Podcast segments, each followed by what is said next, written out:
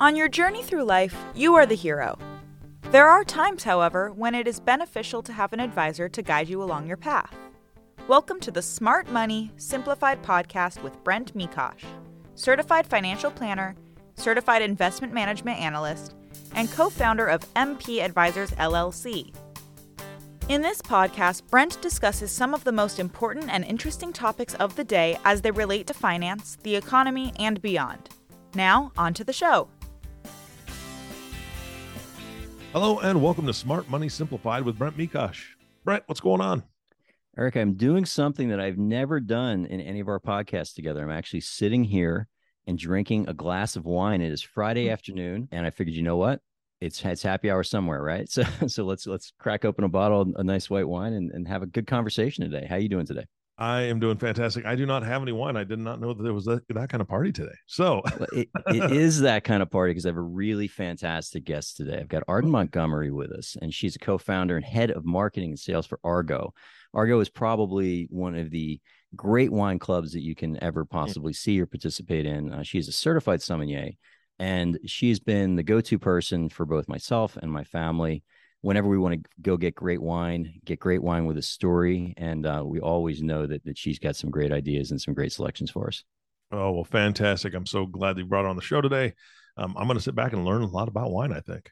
I think so. I'm, I'm going to drink a little bit, which again, right. haven't done that. So Arden, this is a this is a new one for me because in the past, Eric and I, we've dealt with conversations. We've had ex-convicts here. We've had police officers. We've had people talking about Silk Road in China.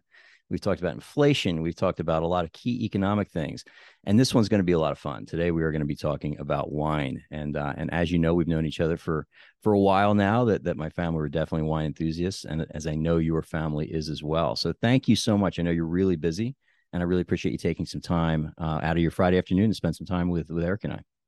Thanks for having me, Brent. I know you strategically planned this for a Friday, right? I absolutely did. Yes, I did. Because Friday, one of my favorite things to do is when I wrap up the day, I go home, we go into our wine fridge, and invariably there's several bottles there that that that that uh, your company has sent us, and uh, it's my way to chill out and, and enjoy the beginning of the weekend. Anyway, what are you drinking?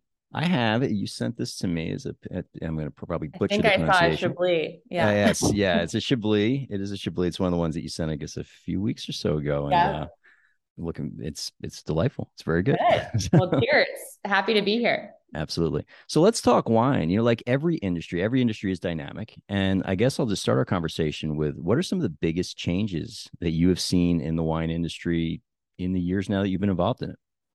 Yeah, that's I mean, how much time do we have? I think, you know, I I'll start with answering that question and that we've been in business for almost 8 years, which is kind of crazy. 8 years in February. We Margot and I, my co-founder, laugh because we really feel like we haven't been in business that long. I mean, the first 3 years of the company are totally different in terms of the concept than what it is now and we feel as though things really took off for us over the pandemic. So we were one of those businesses and concepts that gratefully, thankfully did very well because we sell wine and we ship nationwide. So um, as you probably participated in, that was a hobby that people did throughout quarantine and COVID was drink wine.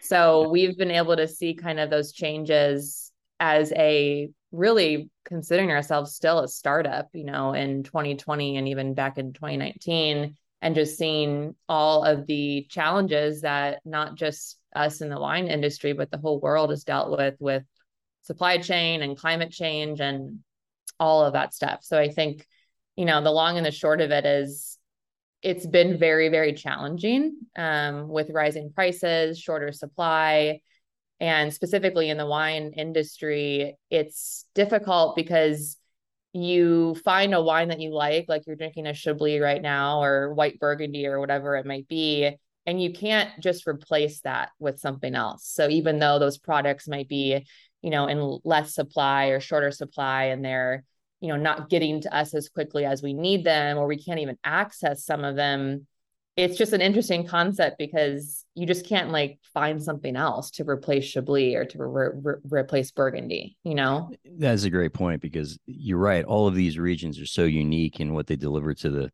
to the wine drinker is so unique. So so let's let's talk about supply chain issues.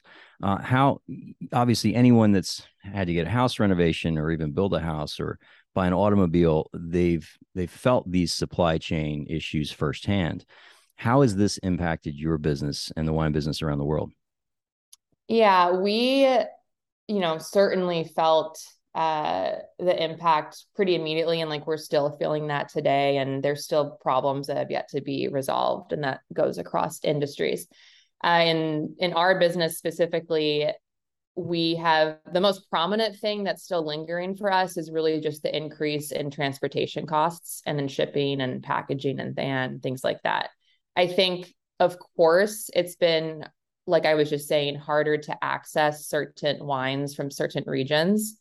But in an interesting way the way that our you know business concept has kind of evolved focusing on those smaller production you know it's our job to uncover the hidden gems of the wine world and put those in front of consumers. I actually feel like we'll look back and say you know it was extremely challenging but it made us better storytellers and from like a marketing perspective you know, we have to be able to, yes, source wine and give our consumers a variety of options when they're shopping on the website so that it's one that they're excited about and that they're going to enjoy. But it's also our jobs to like kind of hand sell the product. And it's been interesting to be like, yeah, it can be harder to access maybe some of these like larger production wines, but there is benefit to working with smaller producers in that they're a little bit more open to negotiating and to you know making things work and getting creative.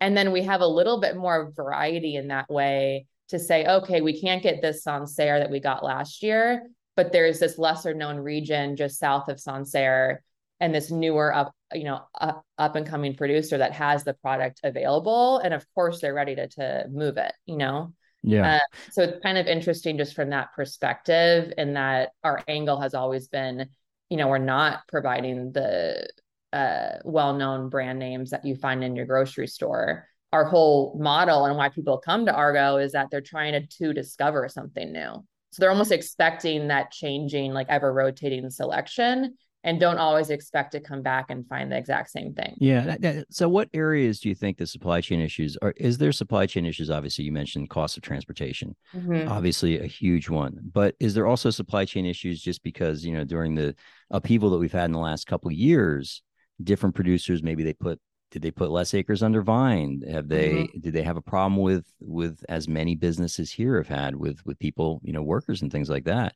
or is it is it really the distribution aspect that's been disrupted I mean, it's it's everything. It all trickles down, unfortunately, to the consumer. I mean, a, an example of just you know exactly what's kind of happening, at least on the winery side. So, like when when we're seeing those delays or price increases, it's because these wineries are having the most trouble sourcing things like capsules or paper stock for labels and really glass. I mean, glass is extremely difficult for anything being produced in Europe. So you're seeing both like a delay, maybe it's starting with, oh, they had a supplier that they've been working with for years and now they can't get the paper stock that they usually get. They have to now go source a new vendor. And then, you know, I, I think that I was like, I, I, I was reading something earlier this morning and it made total sense to me where there's been like this timeline shift i feel like for marketing and like product design. So thinking about like creating a wine label right? Or like sourcing the materials that go into a mm-hmm. bottle of wine. When like you used to work with the design team or the creative team to develop the new product or packaging you could do it just, just like hypothetically in a month with your de- your design team and then send it to the manufacturer and maybe it'd be delivered in like a couple weeks maybe 3 weeks. And now it's at least like double or triple the time. So hmm. like everyone's teams are just affected. And like if you don't have those relationships in place with your suppliers like they're not helping you out you know? And like they're trying to run their business. And it all just kind of trickles down so, yes, I mean, across from just even producing the bottles, labor in the vineyards for sure, and then all the way to, you know, getting the wine actually to be delivered. We're feeling all of that. Now, a lot of your relationships, and uh, you know, I see it. At least my wife follows you on our Instagram.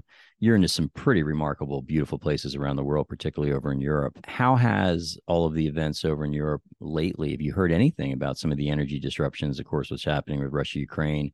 Mm-hmm. What is has that had any impact at all in Italy, in France, and Spain, and Germany, and any of these other areas where you're sourcing wine?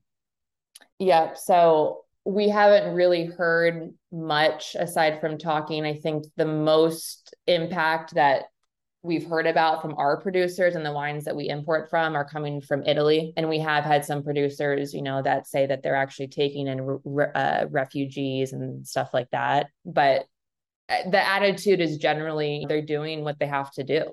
So let me ask you this. You mentioned earlier that obviously COVID was a good time for your business because there were a lot more people at home. And let's be honest, a lot of people were drinking a little bit more wine. Was there a change in people's tastes or in the demographic of your client? Or, or what was sort of the biggest surprise that you got out of that in terms of the people that you were doing business with your consumer? Yeah, that's a great question. And I've been very intrigued by that. We've certainly been looking into, you know, our analytics and data to try to understand that consumer during that time because our customer base grew significantly over you know 2020 and into 2022 now and trying to learn about those consumers because it was you know vast and it was all over the board and i think it just was like such a unique time that we struggle with like what to take away from that data. But in terms of you know the consumer trends i guess people were looking for experience. You know our blind tasting kit which i know you recently enjoyed i think uh, was our best seller and it still is. So people were maybe you know less concerned about uh, drinking the most expensive wine but were interested in a story you know and like prefer to drink better wine or drinking better quality wine and maybe I think like now is the post pandemic, like you saw a lot of wine consumption in 2020, and now it's trending towards this like quality, very health conscious. I get targeted, and I don't know if if anyone here does too, but like that low alcohol trend or even no alcohol trend is something that is very apparent for us like right now is just understanding like the shift of all of this consumption during 2020 right and then like this kind of total backlash of people reevaluating their wine consumption and and how they're consuming alcohol. So give me an idea. How much did the low or no alcohol wine drinker? How much did that increase? Was that uh, was that a dramatic increase, or is it just something you're starting to see? You know, yeah, I, I'm not sure like specific data points on it. We just know that we are seen advertising and marketing towards it. And I'm specifically talking about all over for me, like my social media and Instagram. And we see that with even certain brands coming out with, you know, this is the new like zero proof beverage of choice. I saw a little bit, I feel like the beginning of this year or last year, even like bars that were opening up. I feel like it was the East Coast that were you know, for uh, non-alcohol like cocktails or mocktails and things like that. So I don't know where it's going to go, to be honest, Brent. And of course, I'm, I'm thinking like it's our job to educate the consumer and say, hey, nothing wrong with if you're choosing to not drink alcohol, but the reasoning behind it being, you know, for us, it's never been about drinking to get drunk or finding the highest alcohol wine or whatever it might be we're trying to source the best wines that are good and good for you and that they do have lower amounts of additives or chemicals. They tend to be lower in alcohol because these producers are making them to be enjoyed with food and at the dinner table and as a social setting. And just that whole kind of motto about how does wine show up for you in your life is just kind of this like mindset shift. So for us, we just, we're never going to get behind that movement. yeah. Yeah. I mean, one of the, but it's interesting the, to see. Yeah, you know, one of the things um, that that I think is is remarkable about wine, and one of the reasons I like enjoying it is that you can have the same bottle of wine from the same producer from the same region, and a year later it's completely different. Uh, yeah. not and it's not alive. just yeah. not just the harvest, but the actual wine itself. It ages, it it, it changes over time. Um, and what you find is the same grape, whether it's a New World wine, something or it's grown over in Europe or something like that, can taste radically different. So let, us talk about what what are some of the really exciting regions that are on the map right now? Because that's one of the things that I know that, that my family's always appreciated about you is mm-hmm. you do go out and find those wines. You find the wines that we're not going to to see when we go into our you know our local grocery store or or wine store here. So, uh, is there any place that around the globe that you're really excited about? Oh yeah, I um like you just said. I mean, we're we're excited and we're fortunate that we can get exposure to these wines directly. You know, we got our import license. Gosh, I think it was back in 2018. So, you know, that's a that's a value prop for us and that we are meeting with these families directly. We're getting to know their story, tell their story. A specific wine that is uh, very relevant for us right now that just arrived is from um, Ischia, so out of Italy. This wine is a Biancolella. I don't know, Brent, if you've heard of that grape variety before. I have not. No. but that's just one example of you know these areas and that's specifically in italy it's a volcanic island actually and it's just kind of like that wine just tastes like the waters of the sea right there you know it's like near the water it's an indigenous grape so i think when we're talking about like these lesser known regions there's so much to be said for all of these grape varieties that you might have never heard of you know, that don't really show up in the US a lot. Like it's really hard. I had never had that wine before. And Lexi, our um uh one of our co-founders now, she manages all of the imports for the import side of the company. And she just happened to be there for her for her honeymoon and tasted the wine and kind of was like she was seeking it out because she had heard about it. And we luckily were able to bring it over now two years later hashtag supply chain. Sure. but it's finally here. Um, so just kind of going off of that, I think specific regions, I mean, Italy, right? So like anywhere throughout Italy, there's all of these lesser known areas that are just, you know, outside of Tuscany, outside of even like the Piedmont area, like these regions that we're just familiar with for like the Barolo and the Sangiovese and things like that. Italy is going to be forever you an, an, an, an entire lifetime. You could never explore everything that they have to offer. But I think also Spain, you know, I've been saying that not just recently, but still Spain is a great area to, to discover a variety of wines at an amazing, affordable price. And they have a little bit of something for everybody. I think one more region that I'll just touch on now would be South Africa, which I know I said that without without actually thinking that I'm talking to you. Yes, we, we can tell that story for sure. But yes, uh, South Africa, we have that project that we did with Chase Carhart of Carhart Family Wines called Cargo, and actually we you know i would credit him to say that he's really shown us and educated our entire team on you know how much of an underrated wine region south africa is and you know how much potential there is coming out of there and just the culture and the people. And those two wines that syrah and that pinot are some of my my favorites. Um so lo- long and the short there's just so much wine out there. And um, that's what excites us and what keeps us going is just being able to you know help our consumers discover those lesser known regions. So the, the backstory to that south africa comment is i've been down there a few times and i've got some friends in, in the wine industry down there and uh, i'm always calling art and saying can you get me this can you get me this and it's usually something that's kind of obscure from from south africa and she's she's all, always been able to come through so that that's been that's been great now, another question. So you mentioned a lot of these producers. Um, is the wine world, and I don't know the answer to this, is it made up primarily of small mom and pop type operations, or is it becoming increasingly large and corporate? Um, you know, it's vast in this kind of mass produced commercial brands. And you know, I'm not sure how to answer that because I think about it from the consumer perspective, right? Like what they're exposed to and what they see. I think that they're again kind of going back to what I what what I just said, but what motivates us is that there's there is so much wine out there that's not getting imported you know so it's kind of like just thinking about it from the consumer of like what do they see on the shelves? And you think about you think about how many cases those larger wineries have to be producing to be able to distribute and to supply to all these grocery stores and things like that.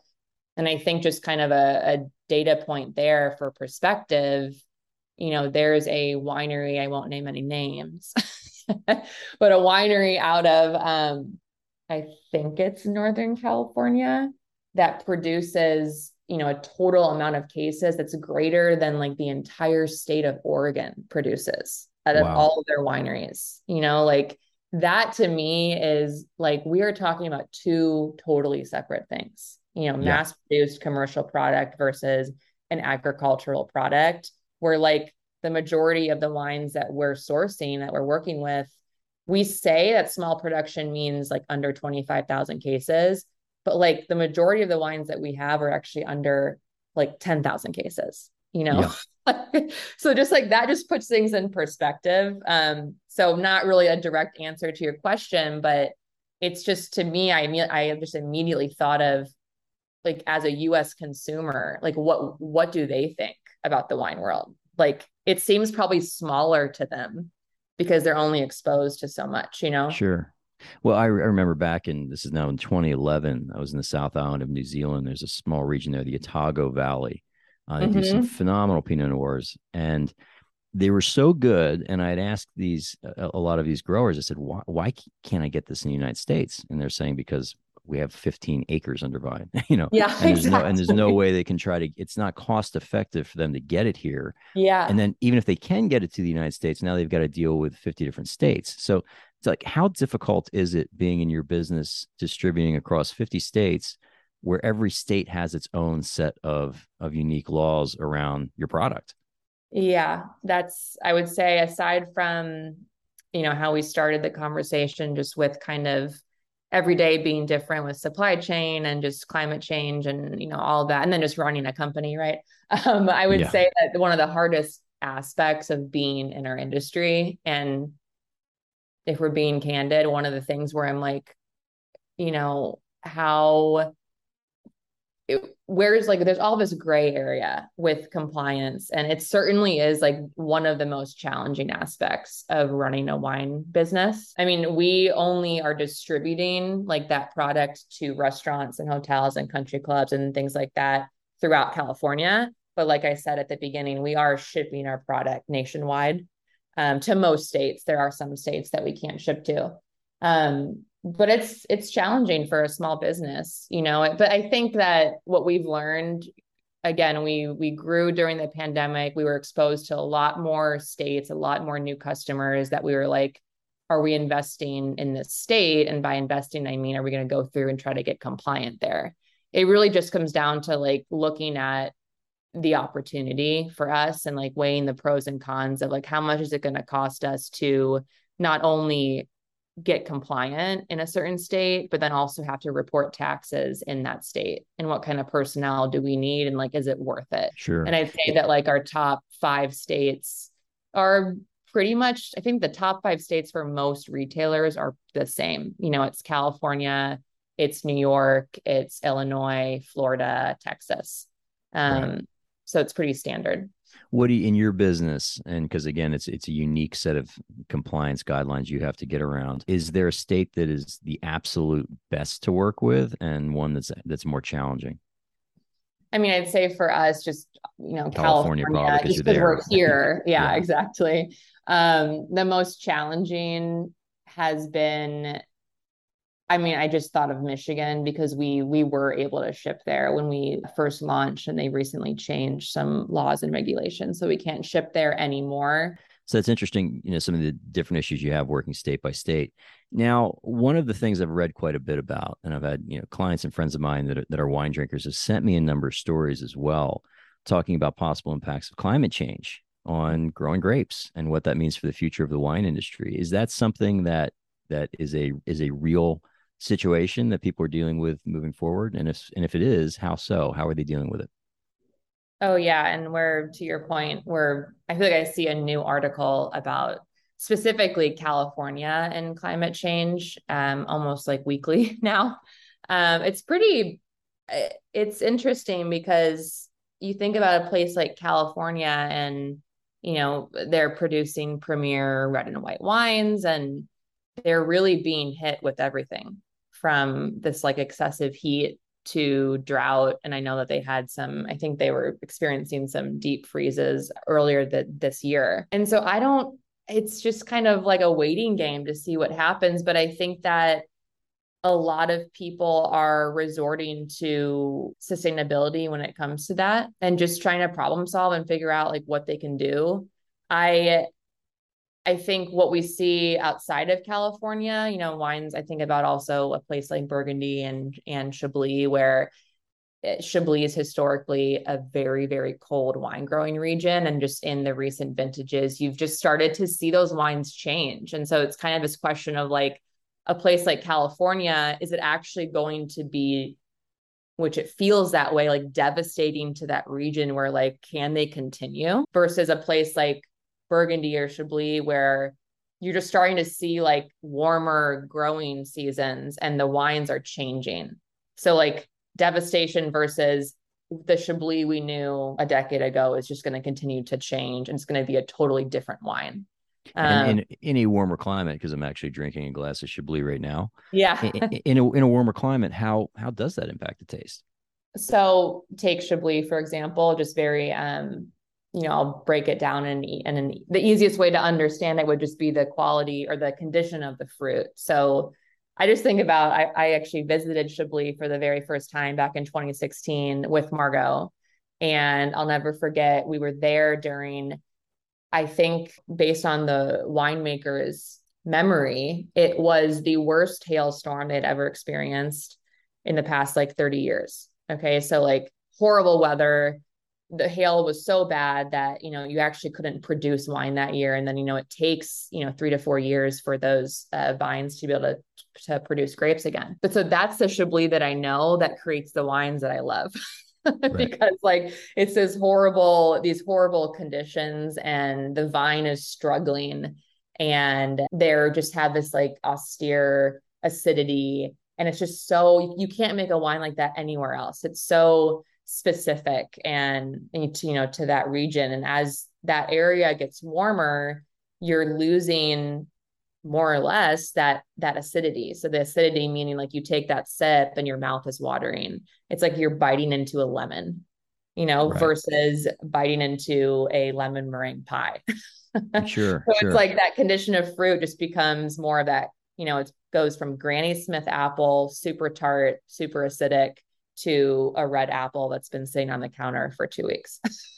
Like it's just like that's how it's going to end up changing. And so you know, I, as I'm just kind of talking out loud, I do think it's just, it's an interesting topic because it feels very de- like devastating to California, where it's kind of like, at what point can they even continue to produce like these premier red wines versus like the rate at which climate's changing over in France? And like, are we just going to have to get used to a different style of wine? versus them actually not being able to produce wine. Sure. Yeah, that, that is a big difference. Have you heard from from your producers over in Europe? Because obviously, you know, we're watching the news and you're seeing major river systems in, in Europe at historic lows. You know, World War mm-hmm. II vessels that have been underwater for decades now are, are, are coming out from under the water.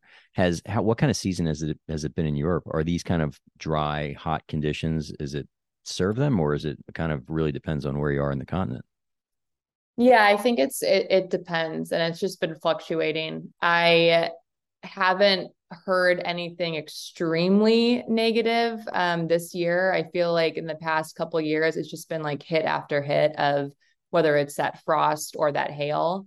Um, so I'll be curious to see, you know, what kind of news comes out as we continue to move forward with the 2022 harvest. Sure.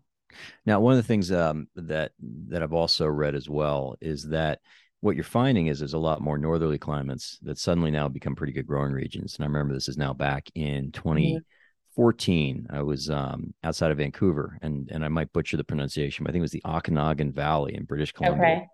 And shockingly, amazingly great wines. And again, we don't get them here in the United States generally because it's just they're not very big producers.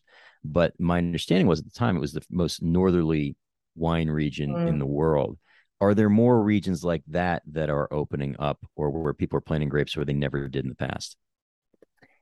I think definitely the answer would be yes. I'm thinking specifically of um, my interest specifically because I actually was just there. I was in England, but you think about I always get asked, like, do they make wine there? And they actually do. They make sparkling wine. And that's kind of an area that I've been interested to watch. I don't have any specifics on regions that I've necessarily seen or come across that are, you know, making significant moves, but it's something that we're certainly going to be keeping an eye on because that's definitely part of this conversation. Sure. Now we talked about obviously we talked about Europe, we've mentioned South Africa, and of course the United States. But again, we've got there's a world of wine out there. So, how, what's your feeling on what's happening down South America, Chile, Argentina, uh, Australia? Mm-hmm. Um, tell me about some of the Southern Hemisphere wines. What do you think? Oh yeah, we have a wine that we import from Mendoza. It's a Malbec. I, you've been to Argentina, haven't you, Brent?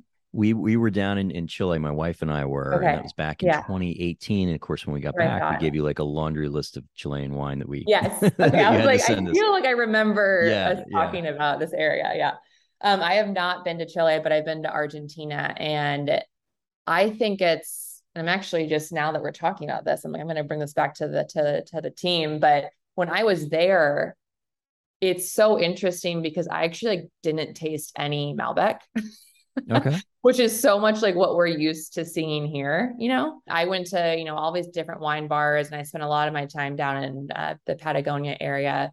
But you're tasting these, you know, varieties that you just don't see here. I think about like Bonarda specifically as one of them that I just fell in love with, or even talking about Pinot you know that bodega Chacra wine i mean that's uh, being grown in patagonia because they can grow it there because it, it, it's colder. But argentina is a region that i get so excited about and that i think i'm happy that we're finally importing a wine. And although it's malbec like looking forward to exploring what else we're able to bring back because i do think like I don't even know if the US consumer would know any other like grape varieties aside from Malbec because they export all of it. So that's definitely a region that I'm excited about. Margot went to Chile for her honeymoon and i know like same experience. There's great varieties over over there as well that we just don't see here. And then i personally have not been to new zealand. That's on my bucket list. But just like you those central otago pinots you know are some of my favorites. So definitely want to explore that. And then same thing australia. Do you drink a lot of riesling brent? I forget if you guys explore riesling at all. I don't not think too- yeah. Yeah. We, we tend to like the, we, we're, we're not sweet wine people, my wife and I. And uh-huh. I've had, a, I've had really dry Riesling in the past that I've thought's yeah. pretty good, but it's not going to be, it's not going to be first on my list. Every time yeah. I kind of try to expand my palate to, to a Riesling, I kind of regret it. you know, yeah. it's, it's just not, it just doesn't speak to me.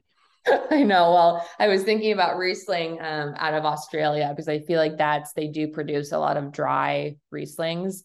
Um, and they've just become some of our favorite food wines. So thinking about like, you know, being a very food friendly wine for a variety of different cuis- cu- cuisines. But I will say that Australia and New Zealand are probably two of the regions that we have historically had just less less variety from. I don't have an exact reason why, but I would say that I would I would first go to Argentina um, and make that a priority to to try and bring back some of those more you know lesser known grape varieties. Sure, sure. Now, last question I have for you is this. So, I think that one of the reasons, at least, that I know I, I enjoy drinking wine is it takes me, it can take me back to a really incredible experience that I had. Mm-hmm. Um, so, tell me, what was your greatest experience or, or favorite bottle of wine that you will never forget?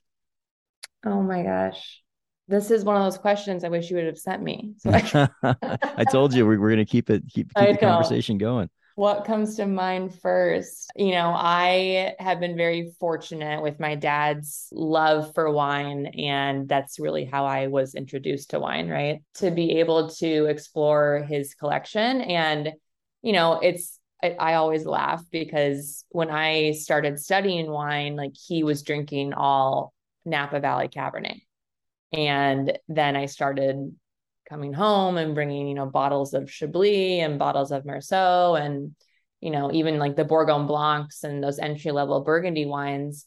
And it just was like a switch was flipped and he didn't touch those Napa cabs like at all. And so it's been, um, it's been a, a really fun thing for my family to go back into, you know, the wines that he has that now have been aged properly and open them up. And so my point is that I've had a lot of really great older age Napa Valley Cabernet and they're super fun to drink and it's not something that I drink at all like regular, you know, on a regular basis. I personally love old wine. And I think to your point about like how wine's all about experiences and like, you know, the memories that can be made over the table and who you're drinking it with and to ha- open an old bottle of wine and just see how and just think about how much it's evolved over, you know, 20 plus years. And just the fact that some of them can still have this amazing fruit on them and that to me is just like remarkable and that's when i get like my wine bug back you know like i drink my you know my my go-to wines throughout the week but it's those moments when you're pulling the cork on an older bottle um birth year bottles things like that where it's just like it's almost like meditative like you just you're forced to just sit back and just enjoy um yeah. so but specifically that's not a napa cab but um, he had a lot of Sassicaia too. So we've been able to enjoy some of those older. Um, I think he had one of my birth year, 92. So that's always been fun. And those just hold meaning because they're his. Yeah. And that's kind of brings it full circle just to what wine is all about, you know? It's kind of, you're able to, to think back on who you've been able to share it with and think back on like, you know, when he was purchasing that wine and who he was with. And it's just been sitting there for years. So yeah. we always have a good story to tell. We're waiting, waiting for the right moment to to be opened and enjoyed. Yeah, yeah, yeah. exactly. Well, Arden, again, I can't I can't thank you enough. I think that's a that's a great way to end our conversation because you know ultimately the wine is fantastic, but it's it's more about the people that you that you're drinking it with, and uh, and really appreciate you taking some time out of your afternoon and and and speaking with me while I'm enjoying a nice glass of Chablis. Thanks, Brent. Thanks for thinking of me and having me on. Really great conversation and enjoy the rest of that bottle this afternoon. Definitely will. And thanks again, Arden. See ya. Arden, this has been fantastic. Brent, thank you so much for bringing her on the show. Um, thoroughly enjoyed the conversation. Arden, I do have a question. I, I know right now, and, and this is just got to be a really tough part of your and your team's job, but from what I understand, kind of flights and travel and things to Europe are on sale right now. So is this an opportunity for you guys to go explore more? Yeah. So the girls, um, like Brent said at the beginning, I do most of our marketing and, and oversee our sales, but Margot, my co-founder, and um, Lexi, who helped us launch its Omlier Imports, that's the import arm of our company. Uh, they usually take about at least two trips a year and it's mostly to trade shows. So you know there's Vinitaly that's usually out of verona ProWein and germany. And then they'll go and kind of tag on vineyard and producer visits on those trips and they're typically in like uh the springtime. So i'm sure that, that they'll be looking for uh you know time to schedule those for next year but maybe we'll take some personal trips over to one country too and before we end this, actually, I'm sitting here. My wife, who has never joined me for recording a podcast, has, has come in today, and she's the one that brought the bottle of wine with her. Uh, and she actually asked to to say something. I, I don't know what because she's just pantomiming over to me. So I'm gonna let her uh let her come in. Hi, Arden. It's Paige. Hi, Paige. so good to talk to you. So I decided to share that I have the honor of serving as chair of the Department of Development for Mayo Clinic, and Arden's father was my absolute favorite, favorite, favorite benefactor that I've ever worked with. And I remember the first time I sat down with your parents and I was asking them about their children, and um, they mentioned your brother and they mentioned you, and and that your name is Arden. And I was like, that is such a beautiful name. And I thought, oh my gosh, if I ever have a daughter, I'm going to name her Arden.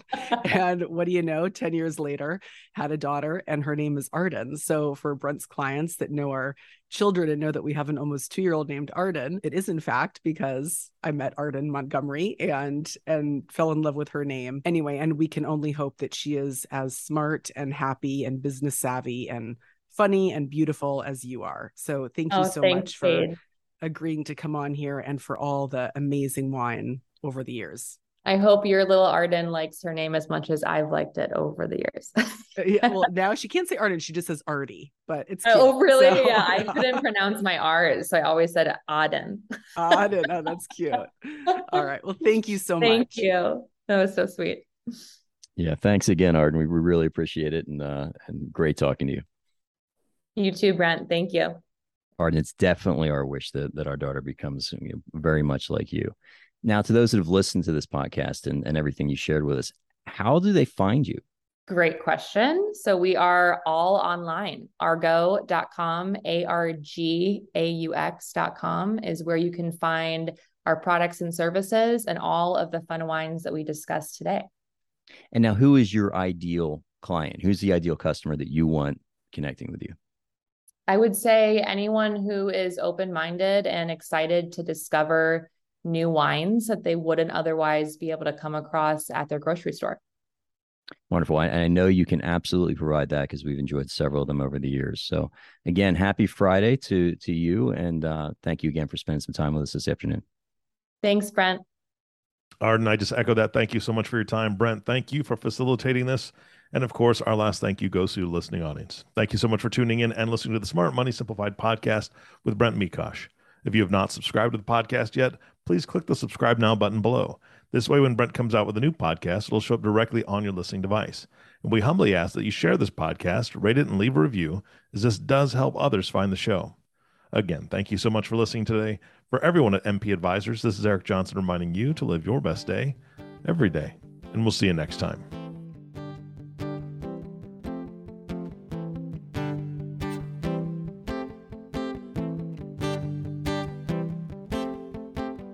Thank you for listening to this episode of Smart Money Simplified Podcast. Have any questions about topics covered during the show? Visit www.smartmoneysimplified.com or give us a call at 602 255 0555. Don't forget to click the follow button below to be notified when new episodes become available.